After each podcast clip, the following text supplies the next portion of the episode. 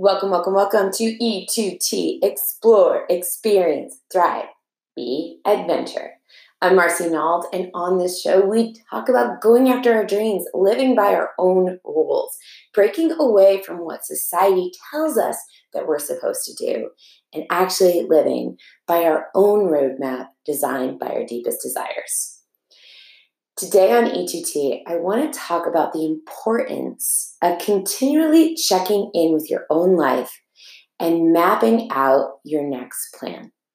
But before I get there, I want to tell you a little story. Over the weekend, I had my neighborhood block party. Now, I live in a beautiful little neighborhood, and I have a two-family home with wonderful tenants and incredible neighbors. I get to live almost as if it's nineteen fifty. And one of the things that I love is how close I am to everybody in my neighborhood. It's fantastic, right? So on Sunday, it was this gorgeous eighty degree day, and I need to go to my block party. But in September in New England, all you can think about is that, oh my God, the weather is changing. Oh my God, I need to like get out there and do everything that I haven't done yet, or things that I want to be able to do that summer is going away and I won't be able to do. I love to whitewater kayak. I haven't done enough hiking this summer. The last thing I wanted to do was to be at a block party, right? So, but I felt obligated to go. And during this block party, all I could think about was at least I was going to go kayaking at the end of the day.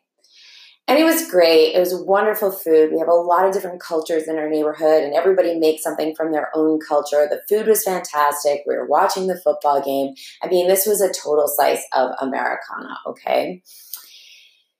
And my neighbors keep talking about, oh, yeah, Marci lives her life as if she was still a kid. Oh, she's never going to settle down. We're all going to bed at nine o'clock, and she's getting in her car and going out salsa dancing. Meanwhile, I'm talking to some of my neighbors that I don't talk to on a regular basis, and they all have young children. And during these conversations, they are consistently, I'm hearing about potty training and school systems and and teething, and like that he needs a nap, and that does does he want to be held by me? And I'm thinking, wow, I know this woman has an incredible job that she loves. Uh, we used to talk about other things, but no one really asked me about my life. Instead, it was either, hey, you ever think you're going to settle down? Like, saw that you were with a guy. Like, who was that guy the other day? And everybody kind of wants to put me into the box. It's like they're more comfortable if I go into the box, right? And all the while I'm thinking, if I could just be in my kayak right now, if I could just be out hiking right now. And I realized that over the last month, this hunger has been brewing inside of me. Now, when I say hunger, it's like for the last three to four years, I have really been settled into my life here in New England. In fact, over the last year, for the first time ever, I only went on one trip, and that one trip was to go to Adult Nationals in Park City, Utah, or Salt Lake City, Utah. The rest of the time, I've been very, very content and settled in my life in Boston. I've been doing a lot of salsa dancing. I have amazing friends. I love all the beaches and the mountains. I've had an incredible time being close to my family. I love my figure skating coach and my figure skating family. And I've been working on a business and working on a brand and all these things. And so there hasn't been time to think about expanding my life. And I've gotten really content where I am. But something's been calling to me. And when I say calling, it is like this dragon in my stomach that's like starting to like breathe fire and kind of disrupt my life. So as all these people are asking me about settling down and having babies, and we're talking potty training, and everybody else is making fun of me for the way I live, I was over talking to some of the people in college, and they're like, how do you do it? How do you do it? How do you do it? I want more. I want to know how you live your life. Meanwhile, everybody else is asking, so what job are you going to get? And where do you think you'll settle down? And how are you doing in school? And what are your grades? Because this is what they believe is the most important aspects of life. So I finally get away from the party. I mean, the party ended and I went and enjoyed some kayaking. And I brought someone with me. Uh, she was staying upstairs visiting a friend, and she was an Aussie about to go on van life for six months. And so we're in whitewater kayaks, and she had never paddled one before. And they're, they're meant to turn and spin. So she was having a really hard time taking a straight line. And meanwhile, I'm used to paddling, especially on flat water, and I go straight out and kind of lean back on my boat, and I'm looking at all the clouds, and they're all like dusted in pink and yellow light, and I can breathe. I'm away from all the small talk. I'm away from everybody's society ideas of what my life is supposed to be, and and I'm watching this girl go circles around in circles. And I thought, yeah, my life is like this. I'm more of a kayaker. I don't take straight lines.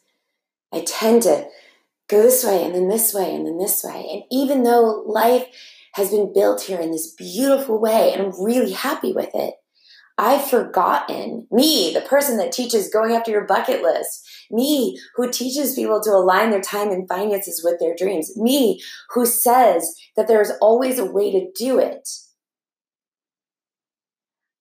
I've been doing the adventure of my business, which is fine, but I hadn't checked in with myself in what I truly wanted. And the reason was I'm way too busy. Oh, hmm, okay, how many times have I told people not to follow that? Or, geez, all my money is going towards the business right now. So I can't look at what this dragon inside is calling to me. But as I sat on that lake in nature, all I could think about was South America and how much it had been calling to me, of how much I wanted to see the Maldives and Bali, and to go to Africa with my niece. And that travel bug had returned.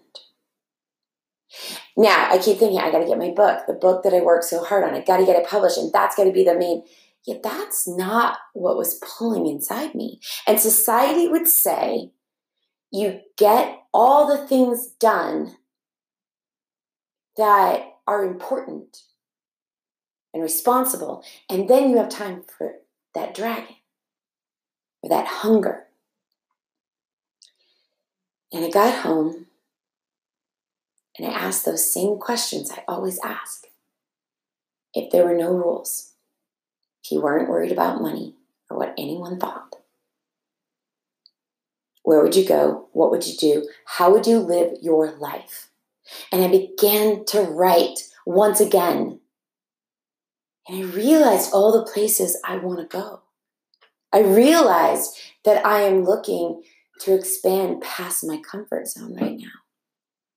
And I wasn't paying attention because there wasn't time and there wasn't the finances. But as I looked at it, suddenly, all these ideas for my business and not doing everything that I'm not good at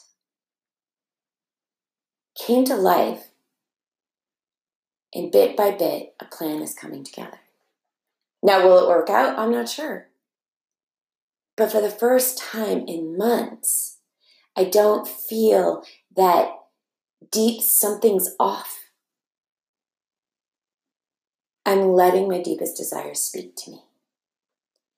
It is so important that you check in with yourself on a regular basis, that you are living the life that you want to be living. And this is not something society says is okay. And so, okay, people will say to me, yes, but you don't have children. Yes, but you're not married.